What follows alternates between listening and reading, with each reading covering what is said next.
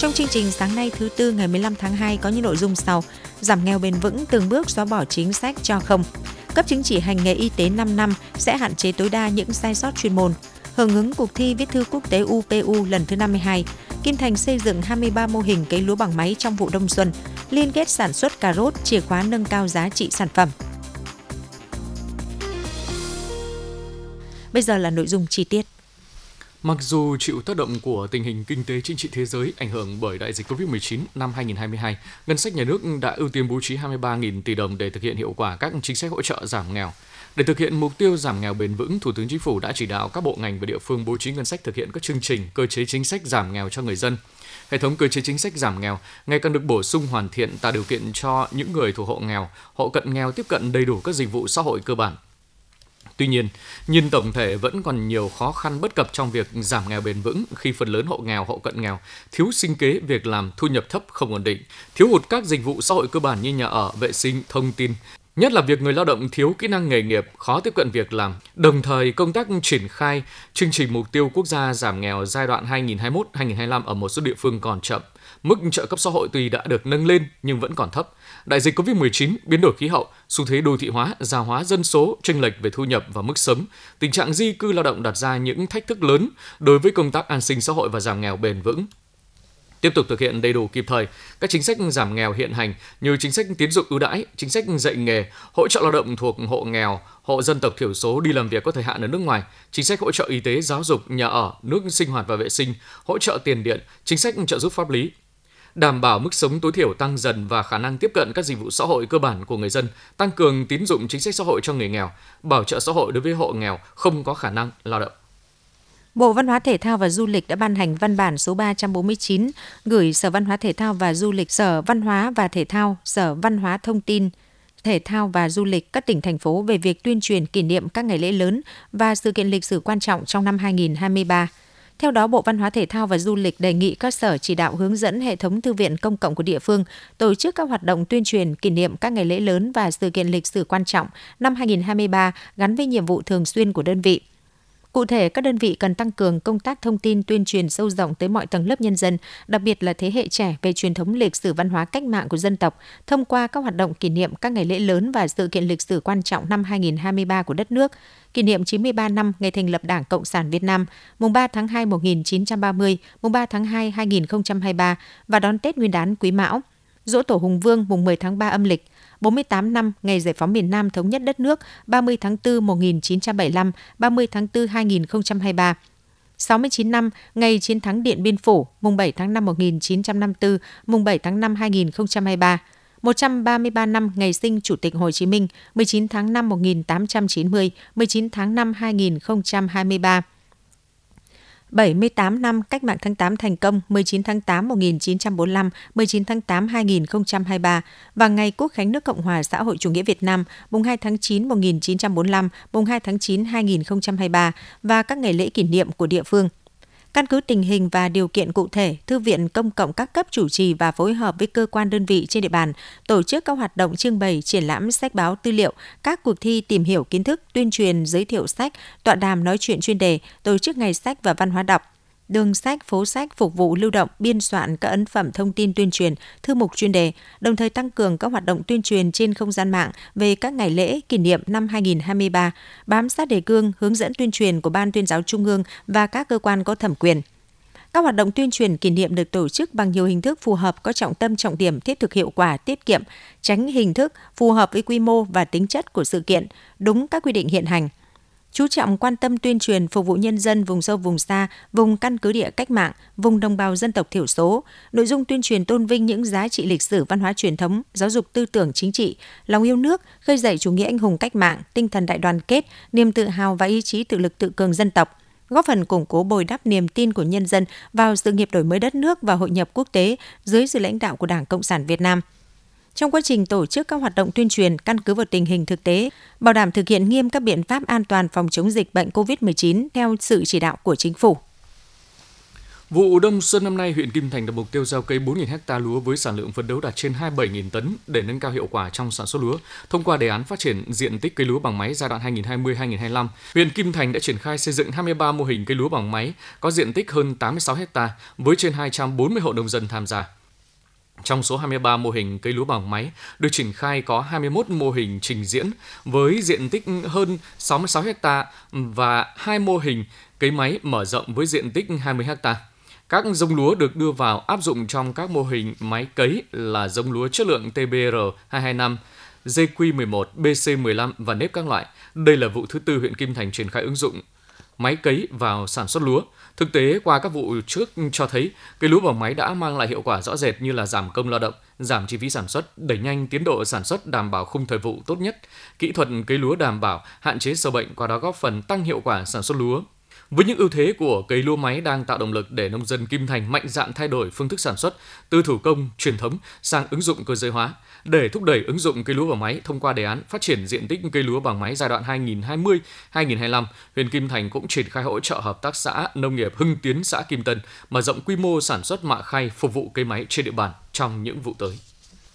Sản phẩm cà rốt của tỉnh đã vượt qua hàng rào rào cản kỹ thuật và đáp ứng tiêu chuẩn khắt khe của nhiều thị trường nhập khẩu. Để khai thác lợi thế này với chính sách hỗ trợ của tỉnh, các địa phương chuyên canh cà rốt đã triển khai thực hiện các kế hoạch liên kết sản xuất gắn với tiêu thụ sản phẩm. Kết quả các kế hoạch liên kết không chỉ giúp doanh nghiệp chủ động nguồn nguyên liệu và kinh doanh bền vững mà còn tạo niềm tin sự hứng khởi tham gia của nông dân, hợp tác xã với thu nhập cao và đầu ra ổn định. Ghi nhận của phóng viên thời sự tại vùng chuyên canh cà rốt Cẩm Giàng. Xã Đức Chính, huyện Cẩm Giàng có 360 ha đất bãi chuyên sản xuất cà rốt, hàng năm đưa ra thị trường trên 13.000 tấn. Sản lượng lớn cũng khiến giá bán không ổn định. Giải quyết thực tế này thông qua chính sách hỗ trợ của tỉnh về tư vấn xây dựng liên kết và 50% giá giống vật tư phân bón, Hợp tác xã Dịch vụ Nông nghiệp xã Đức Chính đã phối hợp với doanh nghiệp đứng ra chủ trì triển khai thực hiện kế hoạch liên kết sản xuất gắn với tiêu thụ sản phẩm cà rốt. Mặc dù diện tích triển khai mới ở quy mô 10 ha, nhưng các hộ được tham gia mô hình đã thấy hiệu quả tích cực. Ông Cao Văn Thúy, thôn Hảo Hội Xuân, xã Đức Chính, huyện Cẩm Giàng cho biết. Khi chưa có liên kết ấy, thì đầu ra của giá cả đầu ra ấy là nó bấp bênh, nó không được ổn định. Thế từ khi có liên kết đến bây giờ thì giá cả ổn định, nhân dân chúng tôi yên tâm và tin tưởng vào cái liên kết với lại hợp tác xã để sản xuất và yên tâm là có đầu ra chắc chắn cho nên là chúng tôi ờ, yên tâm hơn. Không chỉ dừng lại từ chính sách hỗ trợ thực hiện kế hoạch liên kết sản xuất gắn với tiêu thụ sản phẩm của tỉnh, Hợp tác xã Dịch vụ Nông nghiệp xã Đức Chính còn mạnh dạn đứng ra chủ trì các hợp đồng liên kết sản xuất với một số doanh nghiệp xuất khẩu nông sản trong nước để bao tiêu sản phẩm cho nông dân. Các hợp đồng liên kết sản xuất được bao tiêu ngay từ đầu vụ đã giúp hạn chế tình trạng nông sản bị ép giá, khó tiêu thụ ở giai đoạn chính vụ, góp phần nâng cao hiệu quả sản xuất nông nghiệp. Ông Nguyễn Đức Thuật, Giám đốc Hợp tác xã Dịch vụ Nông nghiệp xã Đức Chính, huyện Cẩm Giàng cho biết.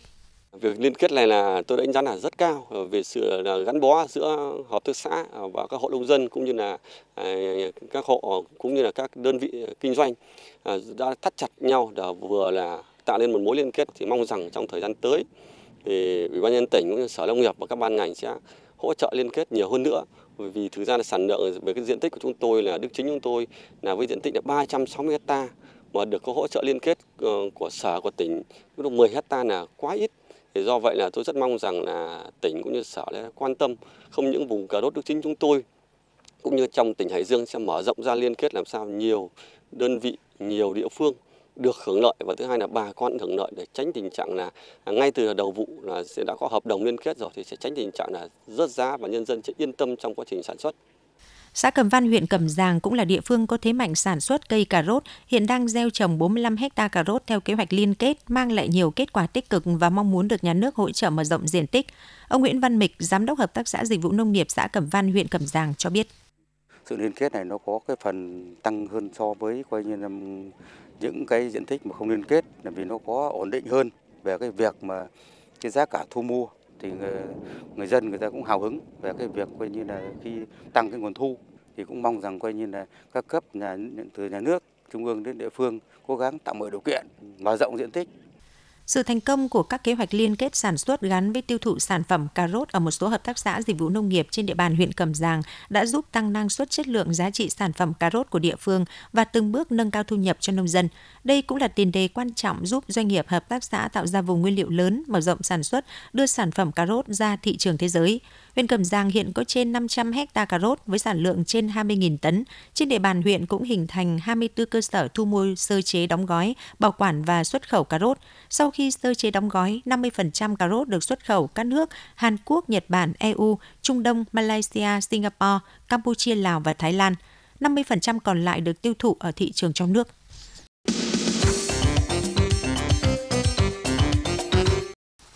Cấp chứng chỉ hành nghề y tế 5 năm sẽ hạn chế tối đa những sai sót chuyên môn. Người hành nghề sẽ phải thực hiện việc cập nhật kiến thức y khoa liên tục, hạn chế tối đa sai sót chuyên môn y tế để đủ điều kiện gia hạn giấy phép hành nghề cũng như phải chứng minh mình còn đủ sức khỏe để hành nghề tại thời điểm đề nghị gia hạn giấy phép hành nghề.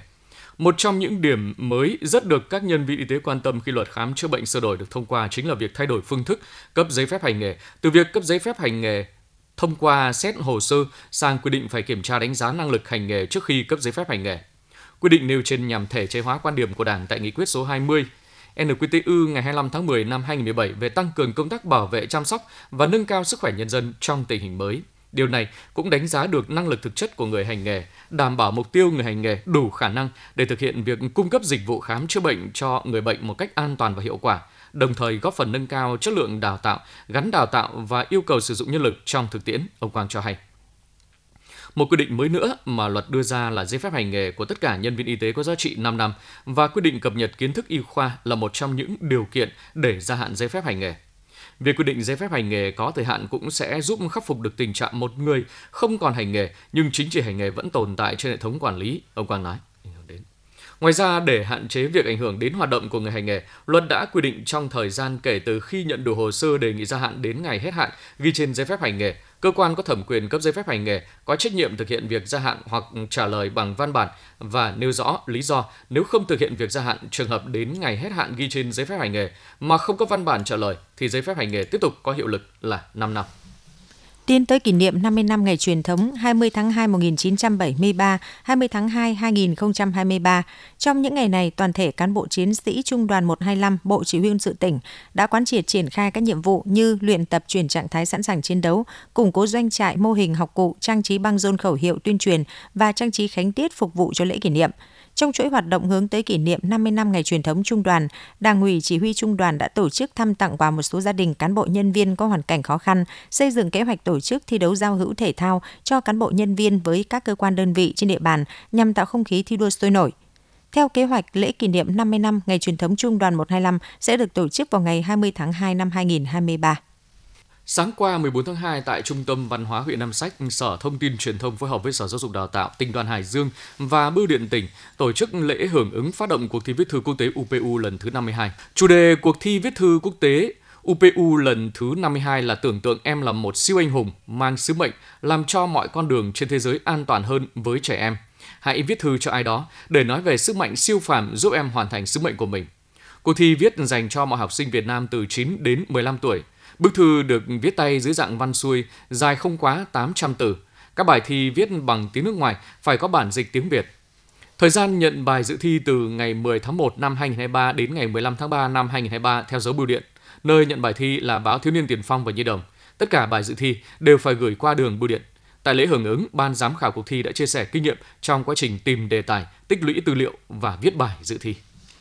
Sáng 14 tháng 2 tại xã Cẩm Định, huyện Cẩm Giàng, Hội Liên hiệp Phụ nữ tỉnh đã tổ chức phát động Tết trồng cây năm 2023 với chủ đề Phụ nữ vun trồng tương lai. Hưởng ứng Tết trồng cây vì một Việt Nam xanh năm 2023, Ban Thường vụ Hội Liên hiệp Phụ nữ tỉnh phát động cán bộ hội viên phụ nữ các huyện, thành phố, thị xã và người dân trong tỉnh tích cực hưởng ứng trồng chăm sóc và bảo vệ cây xanh tại các tuyến đường nơi công cộng, góp phần giữ gìn vệ sinh môi trường, làm đẹp cảnh quan, ứng phó với biến đổi khí hậu, giảm nhẹ thiên tai, chung tay xây dựng đô thị thông minh, nông thôn mới nâng cao, nông thôn mới kiểu mẫu. Tại lễ phát động, Hội Phụ nữ tỉnh đã trao tặng các phần quà cho phụ nữ có hoàn cảnh khó khăn trên địa bàn xã Định Sơn với phương châm mỗi phụ nữ trồng một cây xanh, mỗi cơ sở hội một công trình cây xanh. Ngay sau buổi lễ, các đại biểu, cán bộ hội phụ nữ các cấp và phụ nữ xã đã ra quân trồng cây tại các tuyến đường của xã.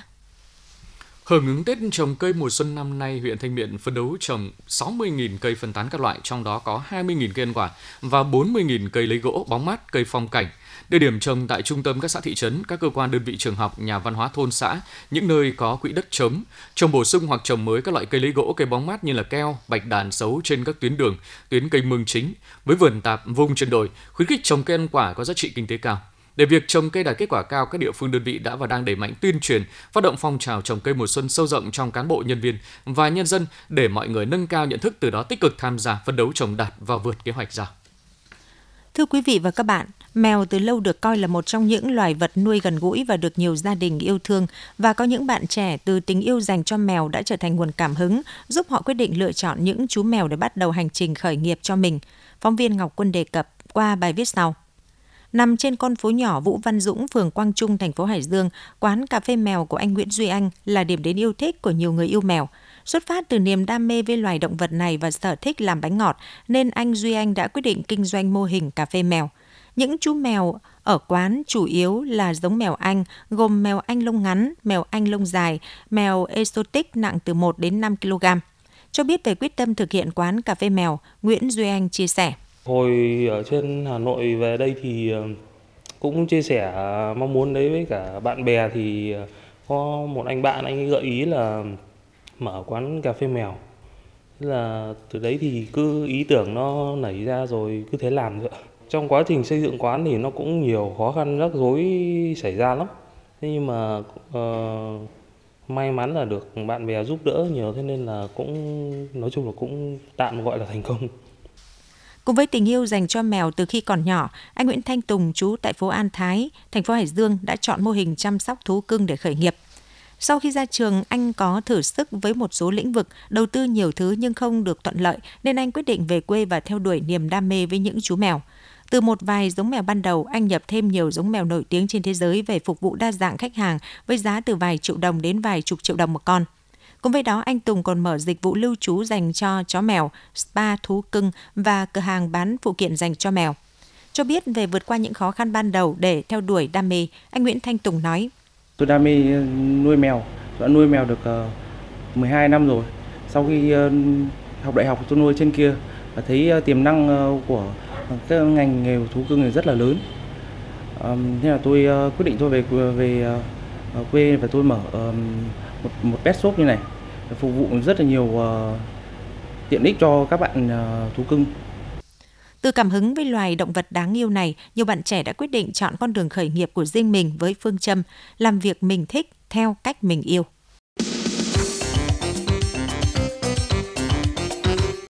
Sau 2 năm dịch COVID-19, năm nay nhóm chung tay vì sức khỏe cộng đồng do một số bác sĩ ở Bệnh viện Bạch Mai thành lập đã tổ chức khám, phát thuốc miễn phí và tặng quà với tổng số tiền gần 200 triệu đồng. Đã thành thông lệ mỗi năm từ 1 đến 2 lần, nhóm chung tay vì sức khỏe cộng đồng lấy địa điểm chùa nhiễm Dương làm nơi để khám và hướng dẫn mọi người cách tập, vận động hàng ngày, điều trị các bệnh về xương khớp để nâng cao sức khỏe, qua thực tế khám và tư vấn cho thấy số người trung cao tuổi bị mắc các bệnh về viêm cơ xương khớp như là viêm dây thần kinh tọa, thoái hóa khớp gối, thoái hóa khớp háng, thoái hóa đốt sống cổ, thoái hóa đốt sống lưng. Những bệnh này gây đau đớn cho người bệnh và thường khó vận động, dẫn tới chất lượng cuộc sống thấp vì lúc nào cũng cảm thấy đau đớn. Hầu hết mọi người đều tập và đi bộ chưa đúng kỹ thuật nên hiệu quả không cao.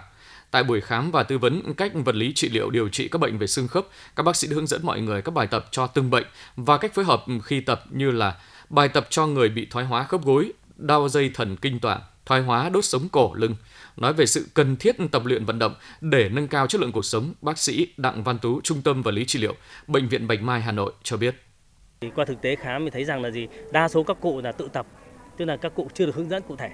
Thì nếu như mà tập luyện đúng cách và và thực hiện theo đúng cái y lệnh của bác sĩ ấy, thì việc tập luyện rất, rất là hiệu quả. Bởi vì là cái phù chức năng của mình ấy, nó có tác dụng rất là lớn và nó được coi là một phương pháp điều trị không dùng thuốc. Bởi vì là cái vận động này ấy, nó tác động trực tiếp hệ thống xương cơ khớp.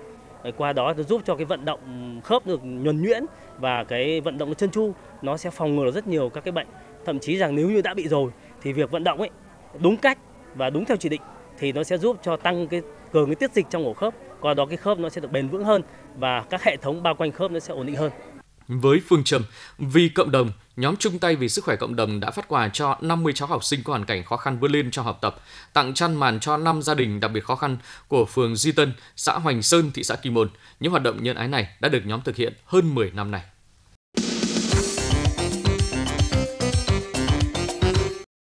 Từ sáng ngày 13 tháng 2, công ty cổ phần đầu tư và xây dựng 703, đơn vị thi công dự án sửa chữa nâng cấp mặt đường quốc lộ 5 đoạn qua địa bàn tỉnh tiến hành rào chắn cục bộ khu vực cầu Lai Vu để thi công khe co giãn cầu. Quá trình thi công vào đầu giờ sáng và cuối buổi chiều, do lượng công nhân đi lại rất đông, hơn nữa ô tô di chuyển qua đây cũng nhiều, dẫn đến ùn tắc giao thông. Theo kế hoạch, việc thi công khe co giãn cầu Lê Vu sẽ kéo dài 36 ngày, từ ngày 13 tháng 2 đến ngày 20 tháng 3. Tại khu vực gần cầu Lê Vu có nhiều nhà máy xí nghiệp, chính vì vậy công nhân nên sắp xếp thời gian đi làm sớm hơn bình thường khoảng 30 phút để tránh trường hợp đi làm muộn do di chuyển mất nhiều thời gian. Người dân thường xuyên đi lại qua khu vực này cũng chủ động sắp xếp thời gian lịch trình, hạn chế thấp nhất ùn tắc giao thông. Để đảm bảo an toàn giao thông và tránh ùn tắc thời gian qua, cơ quan chức năng đã điều tiết giao thông cấm ô tô tải lưu thông qua cầu neo cũ thuộc địa phận thị trấn Thanh Miện và khung giờ cao điểm. Mặc dù vậy vẫn xảy ra tình trạng một số lái xe ô tô tải chưa nghiêm túc chấp hành phản ánh của phóng viên Hoàng Huy. Để đảm bảo an toàn giao thông và tránh ùn tắc, thời gian qua cơ quan chức năng đã điều tiết giao thông cấm ô tô tải lưu thông qua cầu neo cũ thuộc địa phận thị trấn Thanh Miện vào khung giờ cao điểm. Mặc dù vậy vẫn xảy ra tình trạng một số lái xe ô tô tải chưa nghiêm túc chấp hành phản ánh của phóng viên Hoàng Huy. Cầu neo cũ có tổng chiều dài 63,5 m, chiều rộng 3,8 m, hàng ngày có rất nhiều phương tiện lưu thông qua cây cầu này, đặc biệt vào giờ cao điểm dẫn đến ùn tắc tiềm ẩn tai nạn giao thông. Để đảm bảo trật tự an toàn giao thông tại cầu neo, từ ngày 31 tháng 12 năm 2022, Sở Giao thông Vận tải đã cắm biển cấm xe ô tô tải đi vào các khung giờ cao điểm. Buổi sáng từ 6 giờ 30 phút đến 8 giờ, buổi chiều từ 16 giờ 30 phút đến 19 giờ. Tuy nhiên, một số lái xe tải vẫn cố tình đi vào giờ cao điểm, tiềm ẩn tai nạn giao thông. Khi bị phát hiện đi vào đường cấm, lái xe Trần Văn Biên, huyện Tiên Lữ, tỉnh Hưng Yên thừa nhận. Thì cũng vì do công việc thì tôi hơi vội cho nên là tôi không để ý quan sát Ờ, các biển cấm của thị trấn. Từ ờ, lần sau khi tôi đi qua đây ờ, trong khung giờ quy định của thị trấn cấm xe tải tôi sẽ không đi qua đây nữa. Đấy. Và tôi sẽ đi cung đường khác. Sau hơn một tháng có biển báo cấm xe ô tô tải đi vào cầu neo cũ trong khung giờ cao điểm, lực lượng cảnh sát giao thông công an huyện Thanh Miện đã phát hiện 10 lái xe vi phạm, phạt tiền 25 triệu đồng. Các hộ dân sinh sống khu vực cầu neo cho biết, từ khi có biển báo cấm xe tải đi vào cầu neo nên nhiều lái xe đã lựa chọn cung đường khác để di chuyển. Ông Nguyễn Ngọc Bằng, thị trấn Thanh Miện cho biết. Từ hôm cắm cái biển này thì cái tình hình giao thông ở cái giờ cao điểm ở đây thì cũng có thay đổi. Ờ, xe người ta cũng ờ, ừ, cái lượng xe chạy qua đây nó cũng giảm nhiều nhưng mà một số lái xe thì do người ta cũng chạy nhanh người ta cũng không quan sát được với hai nữa là một số thì cũng do cố tình người ta muốn là nó chạy cho nó nhanh. Nên là nóng khí cũng vẫn gây cái ờ, ách tắc ở hai bên đầu cầu thế thì cũng ờ, rất mong muốn là lái xe các anh ấy chạy các anh ấy cố gắng để ý biển. Dù rằng là đến đầu cầu này cũng đã có cái biển cấm và trên chỗ ngã ba kia cũng có một cái biển. Biển đầu cầu này chỉ là nhắc lại cái biển này trên chỗ ngã ba. Thế nhưng mà do lái xe người ta nhất là khi người ta cũng cố tình. Đấy, ờ, mong muốn là tất cả các anh em lái xe cố gắng quan sát biển để mình tránh là cái giờ cao điểm để hai bên đầu cầu này nó đỡ ách tắc. Trước đó, Đài Phát thanh Truyền Hải Dương phản ánh nguyên nhân dẫn đến ùn tắc tai nạn giao thông cầu neo cũ là do mặt cầu này rất hẹp, chỉ đủ cho ô tô con đi một chiều, còn lại là xe máy. Trong khi đó, hai điểm cầu lại thiết kế không đồng mức. Khi có tải trọng lớn khi xe có tải trọng lớn đi vào cầu neo vào giờ cao điểm sẽ chiếm hết phần đường của mặt cầu. Lái xe tải rất khó quan sát người điều khiển xe máy, dẫn đến 3 vụ tai nạn giao thông làm một người tử vong. Khi có biển báo cấm, lái xe ô tô phải chấp hành nghiêm quy định, không đi vào khung giờ cao điểm tránh ùn tắc và hạn chế tai nạn giao thông đáng tiếc xảy ra.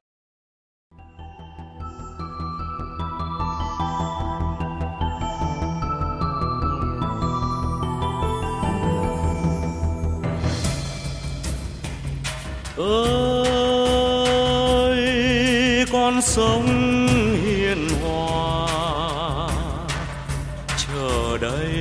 nước ngọt phù sa. Ơi con sông thiết tha, ấp ôm bên bờ xứ sở.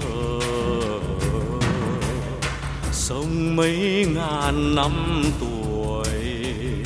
miệt mài chảy mãi khôn nguôi chuyện bao đời sông biết cả. Mà sao vẫn trẻ mãi?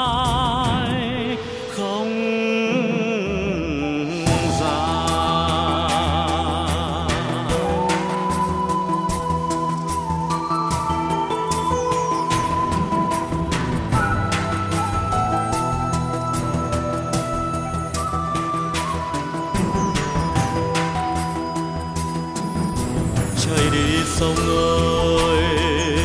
chạy đi sông ơi ơi con sông trôi suốt muôn đời, hãy cho ta gửi lời thương nhớ, nhắn dùm ta về nơi góc biển rằng phía đầu nguồn ta vẫn ngóng trông. Chạy đi sông ơi chạy đi sông ơi.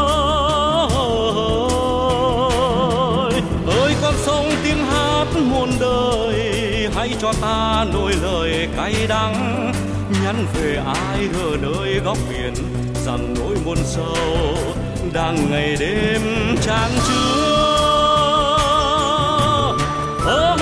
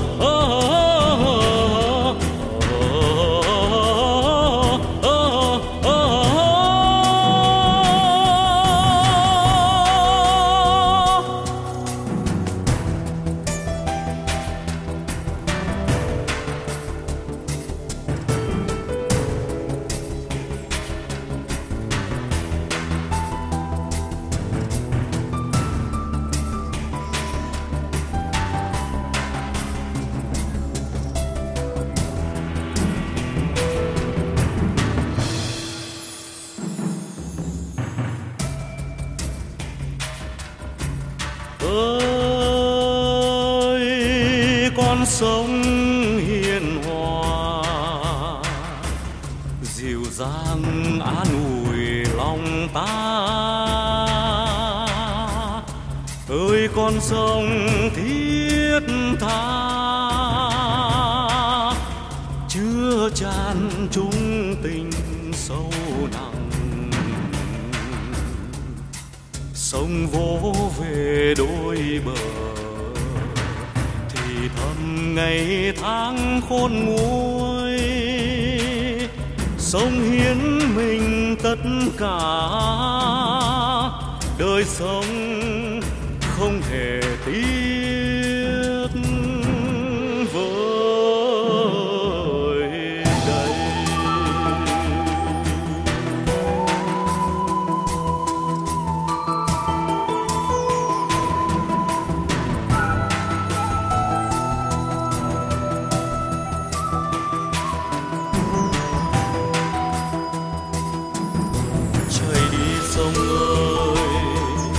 chạy đi sông ơi. Ơi, con sông trôi suốt muôn đời, hãy cho ta gửi lời thương nhớ. Nhắn dùm ta về nơi góc biển, rằng phía đầu nguồn ta vẫn ngóng trông. Chạy đi sông ơi, chạy đi sông ơi.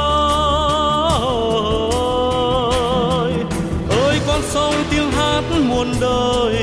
Hãy cho ta nuôi lời cay đắng, nhắn về ai ở nơi góc biển,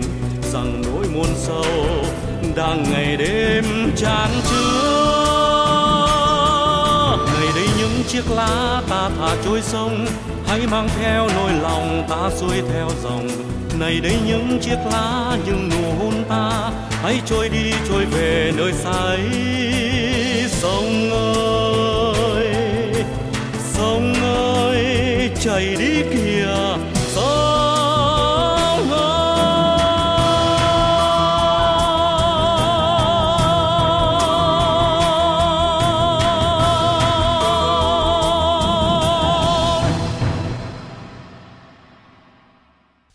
Sau đây là các chương trình phát sóng tiếp theo đến 9 giờ, 7 giờ thông tin sức khỏe, 7 giờ 15 phút quốc phòng toàn dân, 7 giờ 30 phút quà tặng âm nhạc, 8 giờ khoa học và công nghệ, 8 giờ 15 phút sức khỏe cho mọi người, 8 giờ 45 phút pháp luật với người dân, 9 giờ thời sự tổng hợp. Quý vị và các bạn vừa nghe chương trình Thời sự sáng của Đài Phát thanh Truyền hình Hải Dương do Thu Hằng Phương Nga Lưu Hưng Thu Huyền thực hiện, chịu trách nhiệm nội dung Phó Giám đốc Đặng Đình Long,